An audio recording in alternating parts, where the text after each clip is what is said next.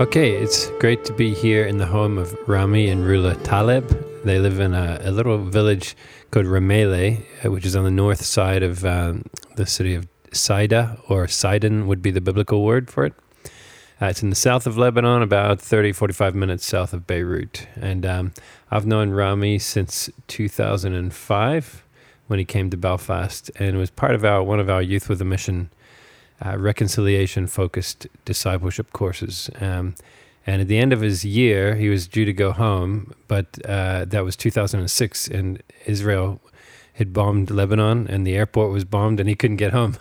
so he he ended up staying in Belfast for a lot longer, and one thing led to another, and he stayed for five years. And towards the end of that time, he married his wonderful wife Rula, and that's and then 2010 they moved back here to Lebanon, and uh, and they've gradually seen their ministry grow based on what they did in Belfast, but it's expanded much more than that. Um, and so I want to spend uh, some time talking to these guys. They're uh, really good friends, but also amazing people, and they have a lot to say to the world, not just about Lebanon, but about the world. Um, so I'm going to ask each of them, maybe just to give a bit of an introduction what was their early childhood like growing up in the civil war in Lebanon? Uh, just to remind everyone, the civil war in Lebanon was 1975 to 1990. Um, and that was the kind of context in which they grew up. So we'll start with you, Rami. So, yeah, thank you, Johnny. Pleasure to have you always. And it's been an amazing journey together since we've been in Belfast together and uh, me learning and growing on how to be a peacemaker, right? So, if uh, so, I'm Lebanese, but also my father is Syrian, and uh, my father also a Muslim, and my mom is Christian.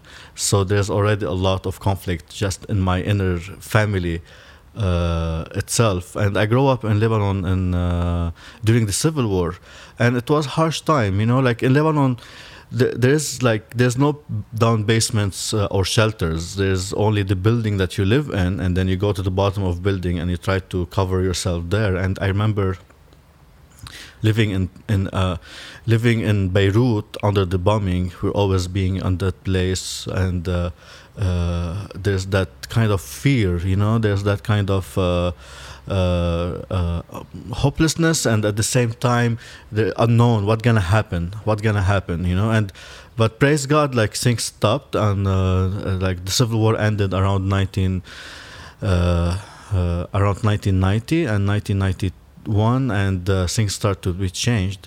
But it left the country and like broken. It was buildings were destroyed people economics was destroyed everything was just like like a mess. Mm. Okay, and then uh, and you lived in a house with your family. Um, in terms of your own childhood, what was very um, significant in your life was your own the family dynamics of your your father and mother. Would you like to share about that?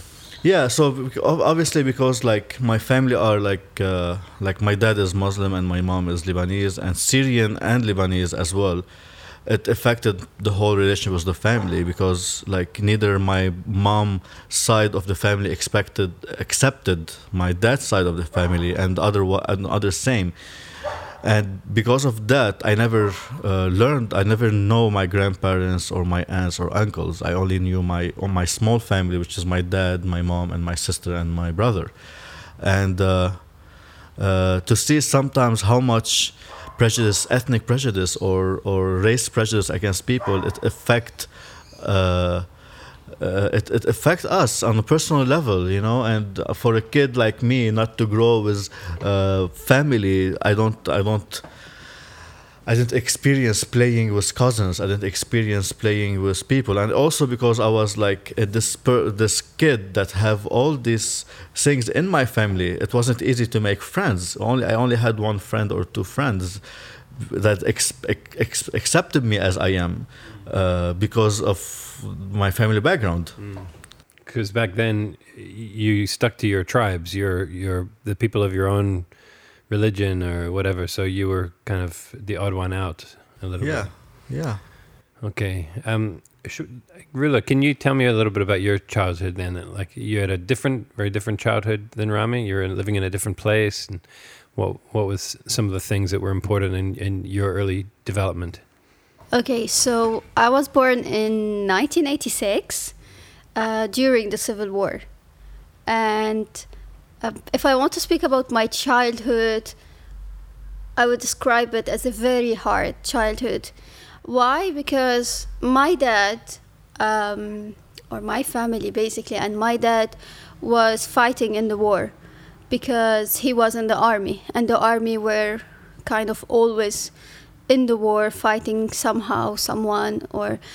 Um, so um, so my dad were fighting in the war and, especially in the year 89 and 90 um, when the syrian when the syrian um, like army came to lebanon um, he was from the last people who or last group of army who were fighting uh, and and last for a long time and then they caught them so gradually, like different groups was the war was ending for some, but he was in the group that kept fighting to the very end. Yes, that's right. Mm. And uh, yeah, so basically they caught him and they took him as a hostage. Uh, and during that time, I remember that my mom and my family, or like my mom, me, and my brother and my sister, which my brother was maybe like just a couple of months old, uh, we were hiding in a basement but then they told my mom that my dad died, and my mom prepared a funeral, and and and since then, actually, my mom had.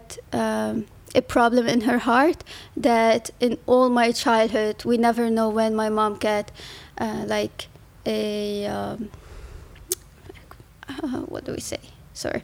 Like she had like uh, cries not cries uh, um, like a problem with the with the yeah like suddenly she just like with the heart? yeah, yeah, no suddenly she fall on the floor oh and like she would cry. Yeah seizure. Seizure okay. and and basically my dad wasn't uh, he didn't die but he was kept at a ho- court as a as a hostage, and then he came back home.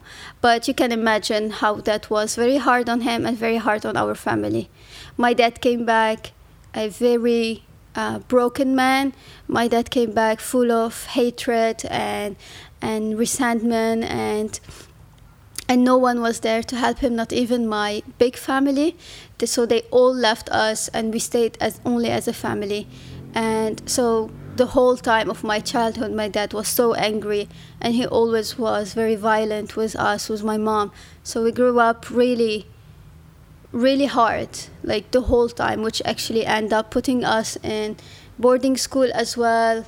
Uh, each one separated. We were four kids each one separated in a mm-hmm. different boarding school and and so on. So yeah. Yeah when i remember meeting him a couple of years ago and he told the story of when he was cap- captured and how he was basically released by i mean he could have been shot right? Yeah. Do you do you remember that story? Yeah, yeah how, what happened there so basically, uh, they caught him, uh, the Syrian army, and they took him. So it's the Syrian army actually. The Syrian army, him, yeah. yeah. when they invade Lebanon in to, uh, in 1990, basically after the Ta'if agreement. Um, so they took him to a place in Lebanon where there they di- displaced him to uh, another place in Syria to be in the prisons there. Uh, but then he was a he was the chief of his group so they were asking who's the chief of this group well so he he tell his story that every one of his friends were telling me me me me me but no one was actually wow. indicate on him mm. which actually caused for them to die in front of him and then he he said he says that they put him to really kind of slaughter him for three times mm. but for somehow like he didn't mm. like it never happened. Mm. And then the Red Cross came, but as well, one of the Syrian army, he was the leader there, he told him, uh, if we have people like you in Syria, Syria would be in a very better way. So he just like, I'm free from your blood. And then he sent him with the Red Cross, and the Red Cross actually sent him mm. uh, to the hospital in Lebanon and then back mm. to the family. So he survived. So basically, the guy, his cap, cap the guy who's capturing him or holding him hostage was had his life in his hands and chose to release him. Which I remember when I talked to your dad, um, it, that made a big difference on him. The sense of he was given a chance to live or something, you know. Um, yeah. Yeah. But I remember, like, the thing is, my dad. To be honest, two days ago I was talking with my dad, and I was saying, "Dad, what are you still doing?" Because he's still part of a party, the same party, or like the army split into be a party now in Lebanon. And I was like, that why you are in this party now? Like why you're still in this party? Um, he said like i'm fighting for a cause.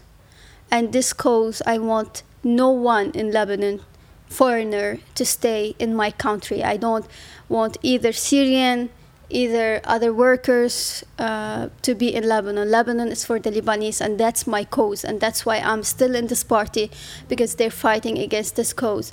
You can look around Urula and see the Syrian refugees that is in Lebanon crisis, uh, like the Syrian, like the Syrian, the crisis of the Syrian fa- uh, refugees in Lebanon, and you see no one is asking them to go back to their home except this party. Mm. So like that's why I'm standing on this cause. I mm. know what I'm fighting for. Mm. So he's still until now, like this was his cause before. Hmm. We're fighting against every foreigner to come into our country, and now it's the same. It's still the hmm. same and mm. he said that I'm just gonna continue to do this, and I will ask my kids mm. to do this, mm. and then this land is for us. Mm. So it's a very patriot. Yeah, he's he feels very patriotic, and uh, yeah, I, I, suppose for those listening, you may not know much about Lebanon, but uh, and in these podcasts, we're trying to sketch a little bit of the history, but uh, from in a nutshell uh, the Lebanese civil war was very much about rival factions fighting, but then also regional powers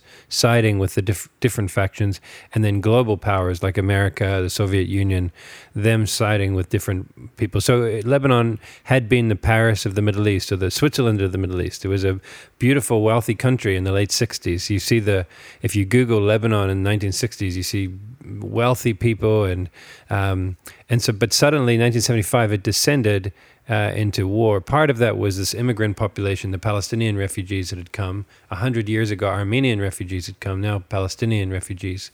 And of course, they were then trying to attack Israel, which destabilized the country. So I guess uh, there's a whole lot more we could say, but uh, just to to try to give perspective on what your father was saying, he he wants a Lebanon that go like it was in the 1960s. You know, he wants a Lebanon that was prosperous and wasn't, um, uh, yeah, it wasn't a sectarian uh, place where there were wars going on. Um, and you can, in one sense, I think it's important to understand where he's coming from. You know, um, but today we were just in a in a tent with Syrian refugees who have fled for their life, and the other side of the story is now Syria is also a, a, victim. And Syria is a place where they're fighting wars, and so. Um, but it's that's really good to hear both of your stories a little bit. Um, I want to just go on to talk to you, Rami, about how you ended up in Northern Ireland, um, and uh, well, I'll tell people how you ended up there, but then I, I'd love you to kind of unpack what effect that had on your life. So, um, we used to live in the middle of Belfast in the Shankill and the Falls Road, uh, two areas that would be kind of known as the epicenter of the Northern Irish Troubles. And we had a des- desire to create a Christian community in the middle of those two areas and to offer scholarships to young people from areas of conflict to come and learn about their faith. Um, to grow in their faith, their Christian faith, and but also to see that reconciliation was central to their faith. Um, and so you were the first Lebanese person that we brought to Belfast, and fortunately you stayed for five years. Um, so tell us about that process. How how what made you want to come, and yeah, you have to do it quickly, of course, but yeah, uh, a lot of history there. So just like you know, like when you grow in a place like there's civil war, there's a lot of conflict. It it even even. Uh, you try to move on, but there's a lot of baggage that is still hold on to, even sometimes subconscious post trauma and trauma that you've been through, that it's there, but you don't even realize that it's there, and uh, and as well like like for a young boy like me like been in the civil war and then there was no schools at that time and i had to help my family so i started working when i was 12 and so in in in, the, in in this time the only thing that i could think of that i will be uh, like like th- this is what i am. There's nothing more to me that i could do more than that. And uh, uh, when i get uh, when I started going to the youth group, uh, Christian youth group, youth group called A to J, Addicted to Jesus, this is where I met. This is where my my life started to change. This is where I start seeing Jesus, that uh, that He's part of my life, not just not just like the God that is there and He doesn't care. And uh, and through that youth group, I get the invitation to go to Northern Ireland. And to be honest, I didn't even I, I didn't know what I was expecting. I didn't even know what the word reconciliation anyway means in English in that time. I all what I knew that there was that there was something God is telling me I should do this. I felt this like really deep of like this is the, this is the moment that God is actually making something out of it and uh, and I I felt like through prayer that He's really want me to go and praise God, you know, like I think one small decision like that changed my whole life, you know, like now we are looking back 13 years ago and here we are in Lebanon and uh, do we, we're talking about this and and we're talking about what God did in our lives and how God is working in other people's Mm. lives. Yeah, so one of the the strain strains of Lebanese history is the Palestinian refugees, and during the civil war, to be to generalize, um, the Palestinians and the Lebanese Christians are certainly Maronites, which you would have been Maronite, right? Uh, Palestinians and Maronites were, were not friends; they were the enemies, and there were massacres on both sides. Um, so, what happened when you walked into your new flat in Belfast? Yeah. So going to do the school, you know, like uh, not knowing like what to expect. The first thing happened is when I arrived to Belfast, and uh, when Johnny took me. Uh, to, to, to, to the flat that I will be staying, and then I met uh, George, and George is from Palestine. And the first thing is like like what we say in the the say in Arabic is like someone drop on you like a cold water, like like you like get this shiver suddenly that what's happening, why this guy is there, and all these feelings and all this like prejudice and discriminations and stereotypes everything start to bubble inside of me and uh, and like then I, like I, like especially I know that I have to actually live with that enemy and I have to be in the same room with that enemy which I would I would consider him I like probably will not use the word enemy but there's something inside of me that there's like a wall there you know like like oof, I have to be very careful there you know like like he's Palestinian, you know, and and then when when I start to understand why I'm acting out, I realized it's because of what exp- I experienced, and also what I've been,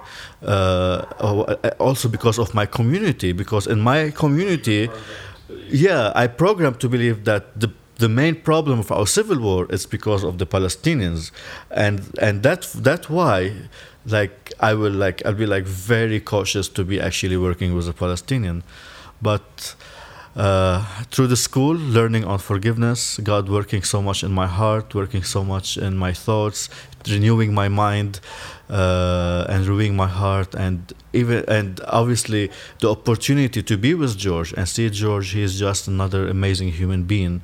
He's another person that he he have feelings. He looking for hope. He want to build a future.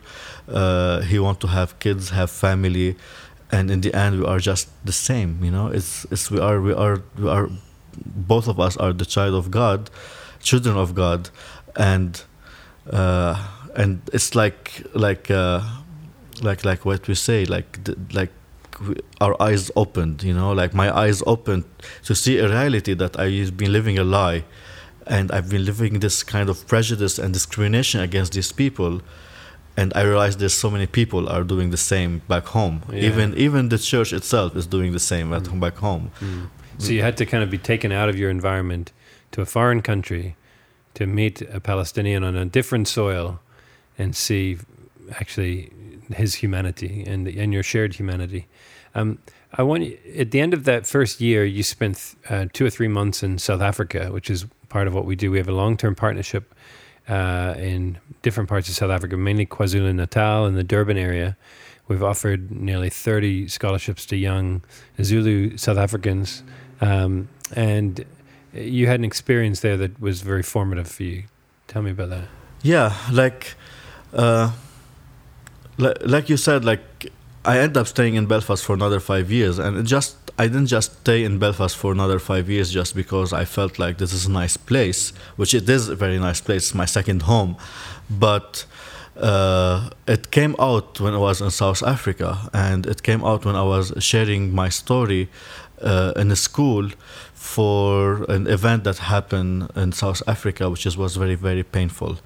And at that I think that was the Sharpeville massacre, maybe where a bunch of school kids were killed. yes, right? exactly. Yeah, and uh, and they were they were they were they were demonstrating for the right for education, and for me, like growing up in the civil war and hearing what happened, even though I was sharing my story of hope, inside of me there was this kind of struggle, this this kind of uh, pain that I wasn't able to just say it's okay anymore. And I remember going back uh, to where we were staying and being in my room. I just like wasn't able to uh, to be quiet anymore. So I started talking to God, and I was actually very angry, very mad. And I was telling him like I grew up in a civil war. People are suffering. People are dying. People using your name. You know, like like they put flags of cross. They put verses on the rockets and they killed the other people. And then i went to northern ireland and also the people that they, they, they hold his name on high and they sing songs for him. They're the one are killing each other. And then you go to, and then i went to south africa and i saw the same thing. And obviously there's many things happening around the world. And i was like okay god okay i know you are love but where are you in all this? Why this these things still happening? And uh, and I start crying because it was so painful, and I and I had this deep sense of God telling me that he his love is for every person. He wants every person to be with him.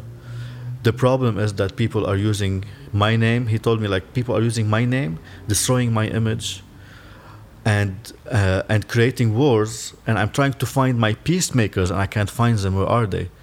And would you be my peacemaker?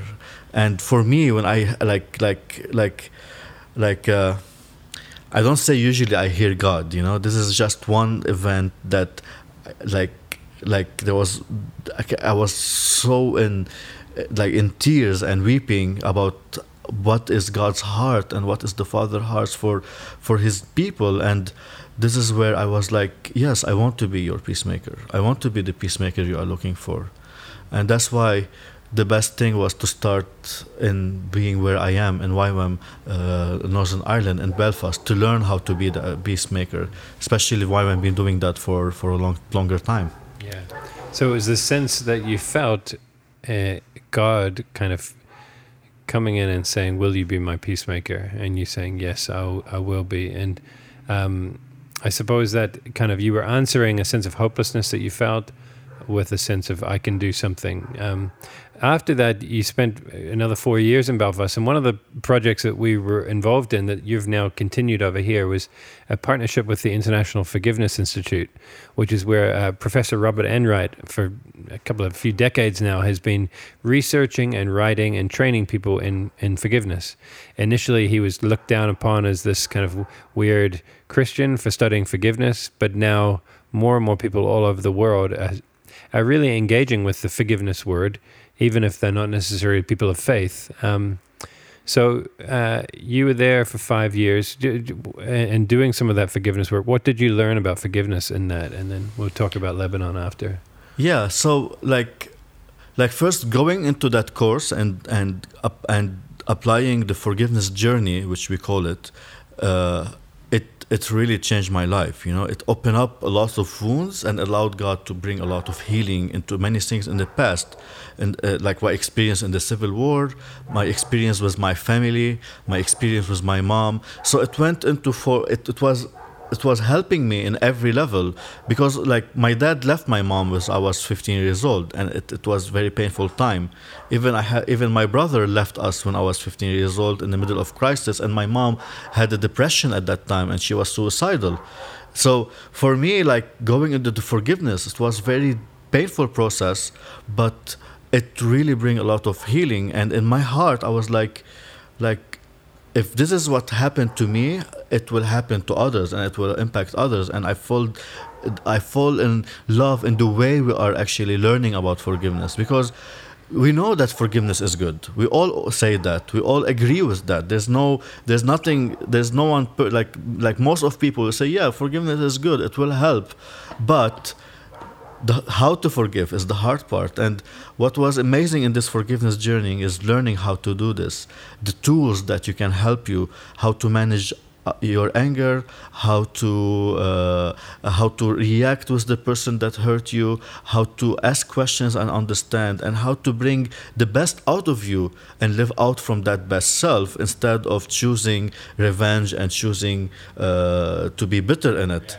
Uh, yeah, and so so we and when we when we start doing the project in Belfast, we start going to different schools, and we will start teaching the forgiveness journey. And I'll be sharing my story back from the war and how I grow up, and it, I was seeing the same impact that happened in my life. People were able to be freed from things that happen in their own life. It could be things small like friendship, or it could be big things like having parents who are like they take drugs and it's really hard and they need to follow up and they needed that place where they can breathe out the, the, the struggles that are living in a way that, that, that it helps them. And uh, the amazing thing, uh, we end up teaching in around 21 schools and then also those schools they start taking the forgiveness and be, be, become part of their own curriculum so they can teach it even if we are not there that's in belfast and which is ama- which is amazing because that, then you're actually having a generation that is learning how to solve conflict and solve conflict in non-violent way and able to be freed from the painful things they experience in the world. Yeah, so there are like thousands of kids now. Probably it's been going in Belfast for about nearly 18 years. I, I think it's with the Robert Enright has been uh, facilitating forgiveness training in Belfast with kids. Um, so anyone under the age of 23, well, thousands of people under the age of 23 have gone through four, five, six, seven years of, uh, you know, every week being taught little things about forgiveness, um, and it certainly makes a difference. Um, maybe we can talk to you, Rula, uh, about your involvement in um, what you're doing now. So, you, at the end of um, your time in Belfast, you were both married at that point. You had come for a short time, Rula, and then you moved back here. Um, and after a couple of years, you decided to found what, what is now called the Foundation for Forgiveness and Reconciliation. Um, you do more work in the schools over here in Lebanon, and Rami does more work. What do you do in youth groups and uh, and other areas, I guess? So, can you tell us? Um, so, why are you doing what you're doing? What's what's the motivation for you? We heard from Rami. What is it for you? Yeah, um, for me personally, uh, in the beginning of our life, I felt God is calling me for education to help kids to get educated, to learn, to know how to write, how to read. Uh, and Rami's uh, calling is for peacemaking. So I always kind of differentiate that like, oh, your calling is peacemaking, my calling is education, and each one is separate. I couldn't see how this can come together.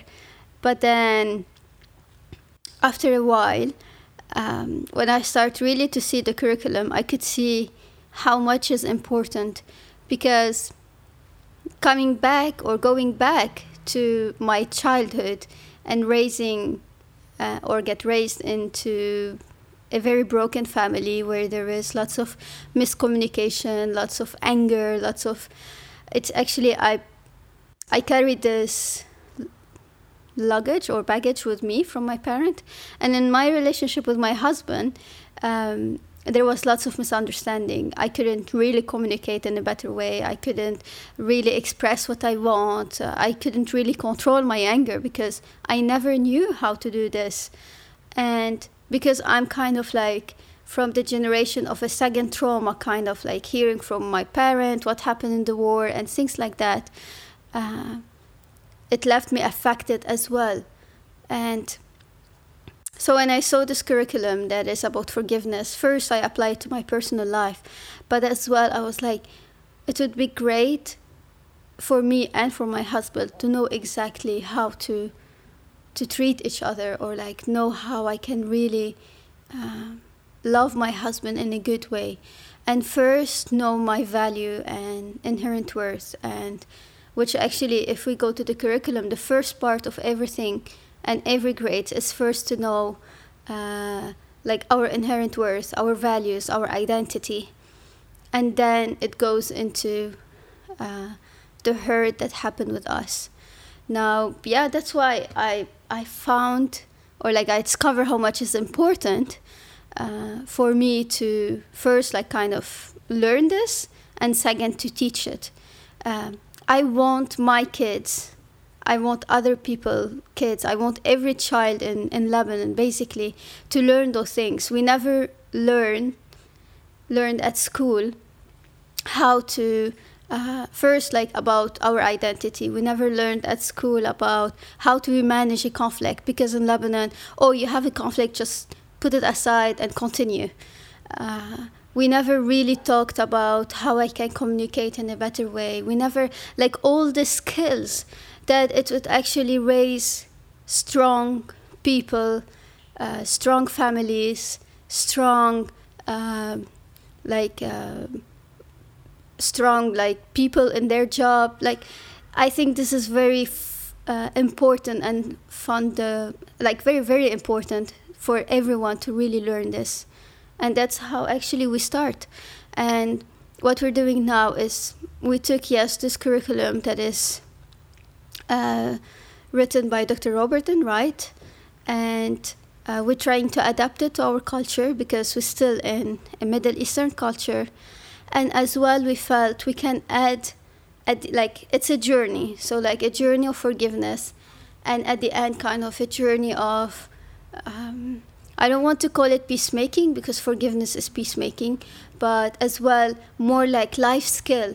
So first they the kids they will know their identity and the people other people worth and second they know how to they how they can really forgive others like uh, and the people who hurt them and third like third part that we added is kind of okay now how i can do to communicate and to listen better and to cooperate better and to kind of solve problems. And that will help me all as a circle to really be able to arrive to reconciliation or like solving problem or conflict transformation for things. So um, yeah. And as i said because i'm a second like there's a lot of kids that they are the whole families like that been in lebanon went, went through a lot of war and a lot of things. Like we carry a lot of hurt and lots of pain. So I think this curriculum helped us to really unload those things and in the same time um, uh, like get new uh, skills that help us move on and help us to grow in a healthy way where we can differentiate between what is the past that is hurtful and what is the past that is we shouldn't actually keep going with it and what's how we can release our future to be mm-hmm. a better future and to have really a better view for us and mm. for our society and mm. for our nation mm. and how as nation we can be witness for other nations as well so yeah. that's basically uh, Rami, you were talking the other day when we were in um, the downtown Beirut. Uh, like for those who haven't been here, uh, Beirut is uh, you you will find parts of Beirut that are more wealthy and beautiful than prosperous than any city I've ever been in. You know, shopping malls that are amazing and designer shops from Milan and New York and all over. Ferraris, you know, Lamborghinis, like it was crazy. Some of those, that area, you know, um, and then of course you go just a few blocks down the road and, and you come into a a refugee camp or you know something that's a lot rougher. And you made a comment about how in Lebanon you you tend to kind of take these old bullet-ridden buildings and just kind of put a a surface over the top to make it look nice, but the bullets are still there. The the old and it kind of sums up a lot, kind of what you're saying, Rula, about um, in Lebanon. Possibly, it's not always so. People don't want to have to deal with the past. They they just want to put a nice uh, t- surface on the top. Uh, do you, do you want to touch on that, Rami? Yeah, uh, part of Be- the city center of Beirut, where the hub is for like food and drinks and stuff like that, there's all those nice old buildings that have been destroyed by the civil war. And then if you look closely, you can see that they they they refurbish the outside and make it very nice, but the back of it, some places you can see that it's still like it was during the civil war, and and. Uh, it shows a deep sense of what has actually happened for us in Lebanon. Because when the civil war ended, there was there was nothing happened. No one came and started doing some work how we co-op after uh, such uh, 15 years of war. You know, it become taboo. It's like never happened. We don't speak about it, and we are afraid to speak about it. And especially because at that time, it's true it ended like a 1990, but it didn't really end it because at that time Syria still occupied Lebanon and controlling it, and also Israel was occupying the south of Lebanon. So in a way, we were still in that war, but we were just disguising ourselves that everything will be fine. We just have to suck it up and keep going. Sorry, we have just to just to have to put it there, and then we have just to put a nice face and try our best to live and what I find, the more I look into our community, we see how much our community is more broken because the holes are still there, and people are still afraid. And now we have another million refugees are from Syria, and everyone's thinking, are we gonna do what again? Are we gonna go back to what happened with the Palestinians? Mm. There's this fear and resentment against them because the pain is still real and still there. Mm. And that's what I so think. So unless they deal with the pain, things are bound to come back up again. Yeah, yeah, mm. and we can. Uh, uh, social media is one big example, especially in, in, in our days now that you can see really what's happening in people's lives. If one person did a comment because he's a Syrian, even it was a good comment, then other people they will just like like kill him with his words. You know, like they will use like bad words just because he's a Syrian. Uh, unfortunately, like this week one of my friend his brother passed away and i wasn't at his funeral and uh, and i was like like sitting with him and seeing what happened and how we can help and all that. And my friend he's palestinian uh, from the palestinian camp here that we were working with and he said rami i don't know how we can keep doing these things because like like my brother passed away and they put it on the news because it was a car accident like someone like hit him. And then another lebanese guy he said that's better one less palestinian in the country. And this is a person that just just passed away and it's a grief time and it's a very sad time. And some people don't even understand the painful uh, moments that people are going through. And he put a comment like that you know mm-hmm. to show how much these things are still it's like, still there it's in still the society. there yeah exactly so, um, uh, we could talk a lot more about a lot of all this stuff um, but uh, I just I think what has made the news over the last few years has been the Syrian crisis and uh, refugees coming into Europe, fleeing across the Mediterranean, um, and of course, one one and a half million Syrian refugees are in Lebanon. So Lebanon has a population of four and a half million, roughly, and and it also has a population now of one and a half million Syrian refugees, which is a massive proportion of the overall population. Um, and in one sense, Lebanon has been incredibly hospitable to welcome these people. It's been amazing, uh, but also because of the past and because when Palestinians came, they formed camps, and those camps became centers of power for the Palestinian militias to launch attacks. And so, therefore, um, the Lebanese didn't want the Syrians to have kind of camps. So, uh, Syrians really are spread throughout Lebanon, near here in banana fields. They're not allowed to work. They can uh, get a get a paid a, a small, you know, work manual labor. Basically, they can't get jobs as architects or doctors or even if they were engineers. You know, so life is hard for the population. Um, but also, you can understand from the Lebanese perspective because it was the Syrian army that occupied Lebanon and was in charge for uh, 15 years after the civil war. And I remember coming in 2001, there were Syrian soldiers everywhere. When you left the city, you had to go through a Syrian roadblock, and and so people here do not like the Syrians, you know, and, and that's their their background. So the kind of I, I don't want to call it an irony, but the fact that now Syria has descended into chaos and they are now coming for help. Um, is really turns things on its head, you know, from once being an occupying army to now being, uh, you know, refugees. So, Rula, you um, were involved in running a school for a while uh, for Syrian refugees. Um, can are you able just to tell me maybe a couple of stories about how that helped actual people and um, what was what was some of the where were these kids coming from? What kind of backgrounds were, were Syrian refugees coming from? Okay, so in 2012, we used to do like kids club, and there was lots of kids coming that we were like, okay, let's write something like kind of responding to what we taught, what we learned. Uh, and most of the Syrian didn't know how to write or how to read, and that was actually a, a heartbroken for many of us, and especially that because it was like a huge number of refugees coming to Lebanon, like Lebanon wasn't ready to accept, Mm. uh, like It didn't What- have the infrastructure to Yeah. suddenly provide schools for a million kids. Or, That's yeah. right. And so uh, in that, like we, I was uh, with YWAM Youth with a Mission in Lebanon that we call Generation for uh, for a Message. GWAM, yes, Generation with a Message. And we decide that we want to start at least like if it's not an official school, but like at least let's start to have a safe place for these kids to come and learn. So we started that in 2012, and 50 kids came and registered.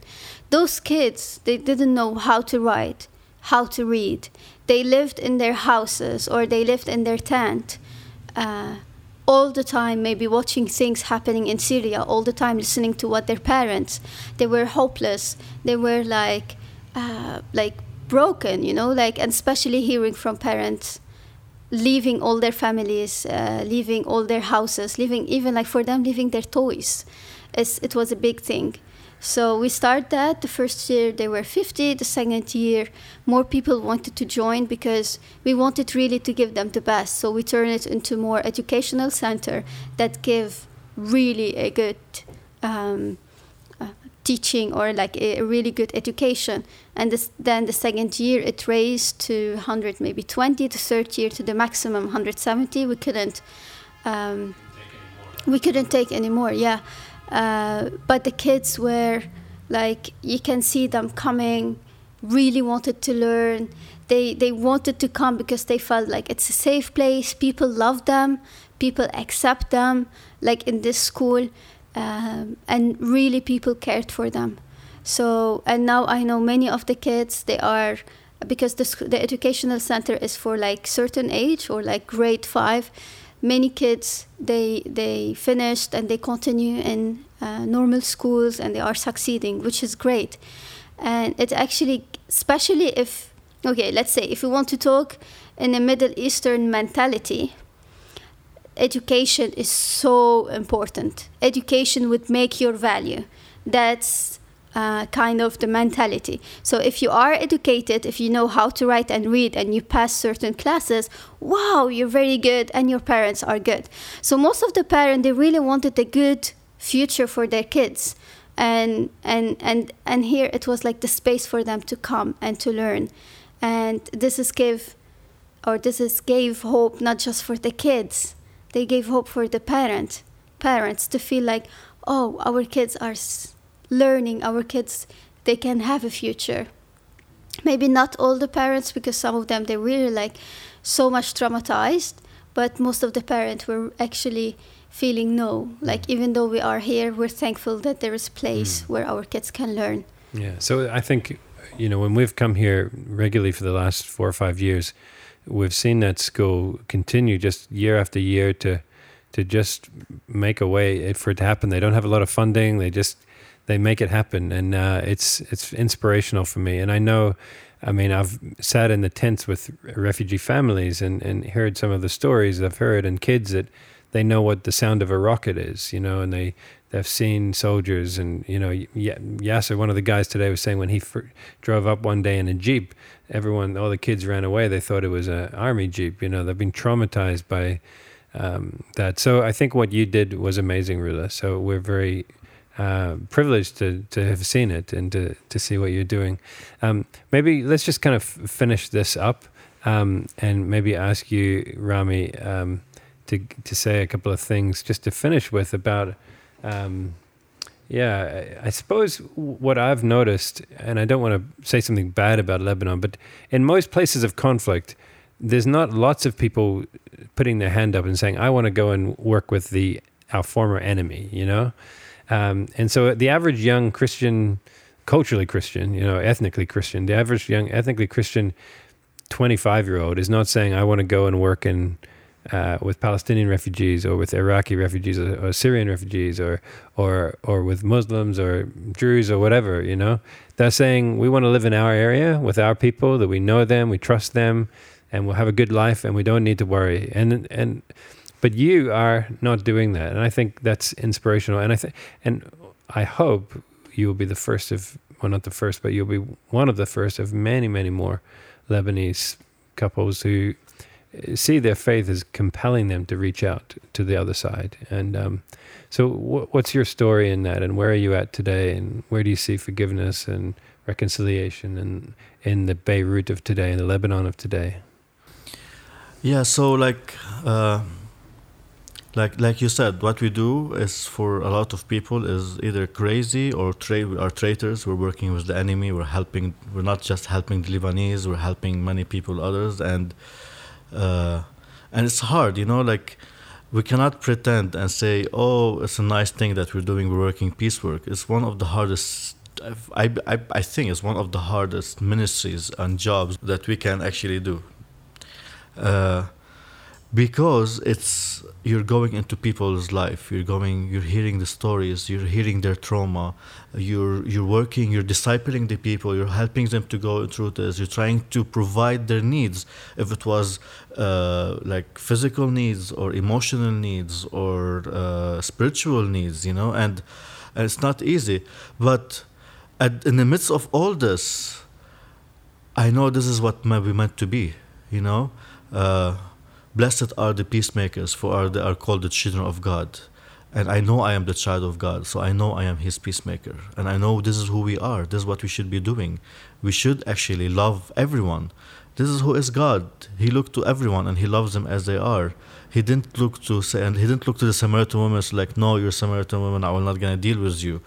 Or uh, or he looked to the Roman soldier as like, no, I'm not gonna uh, do a miracle with your daughter.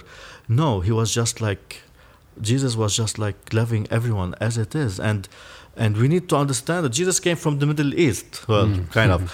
He, like like like we we understand this. We understand that we need to extend our our love for everyone, no matter who the who are they, and no matter uh, what are the situation, and no matter what people says about us. I think sometimes we get caught in that place where we don't do things anymore because it offend other people, and or other people will reject us. So we don't do anymore the right thing, uh, which is actually just loving everyone as they are.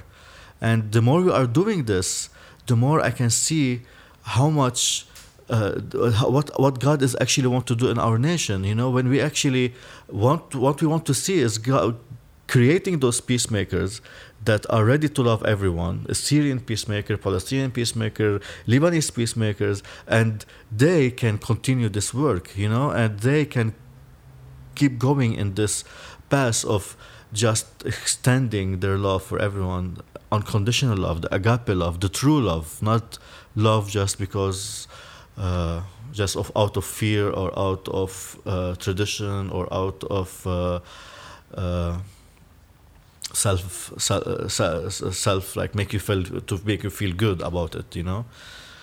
Uh, yeah, that's yeah, that's yeah. really good. You could say Well, I could we could talk a lot all day about Lebanese history and current situation Yeah. and theology and um, but I just want to say that we're so proud of what you guys are doing here.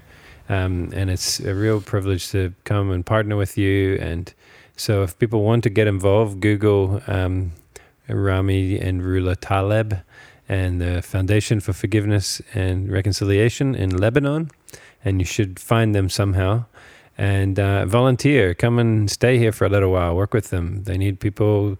If you want to help them financially, they need that too. So, um, thank you guys for all you're doing, and it's a privilege to be with you. Yeah, thank you, Johnny.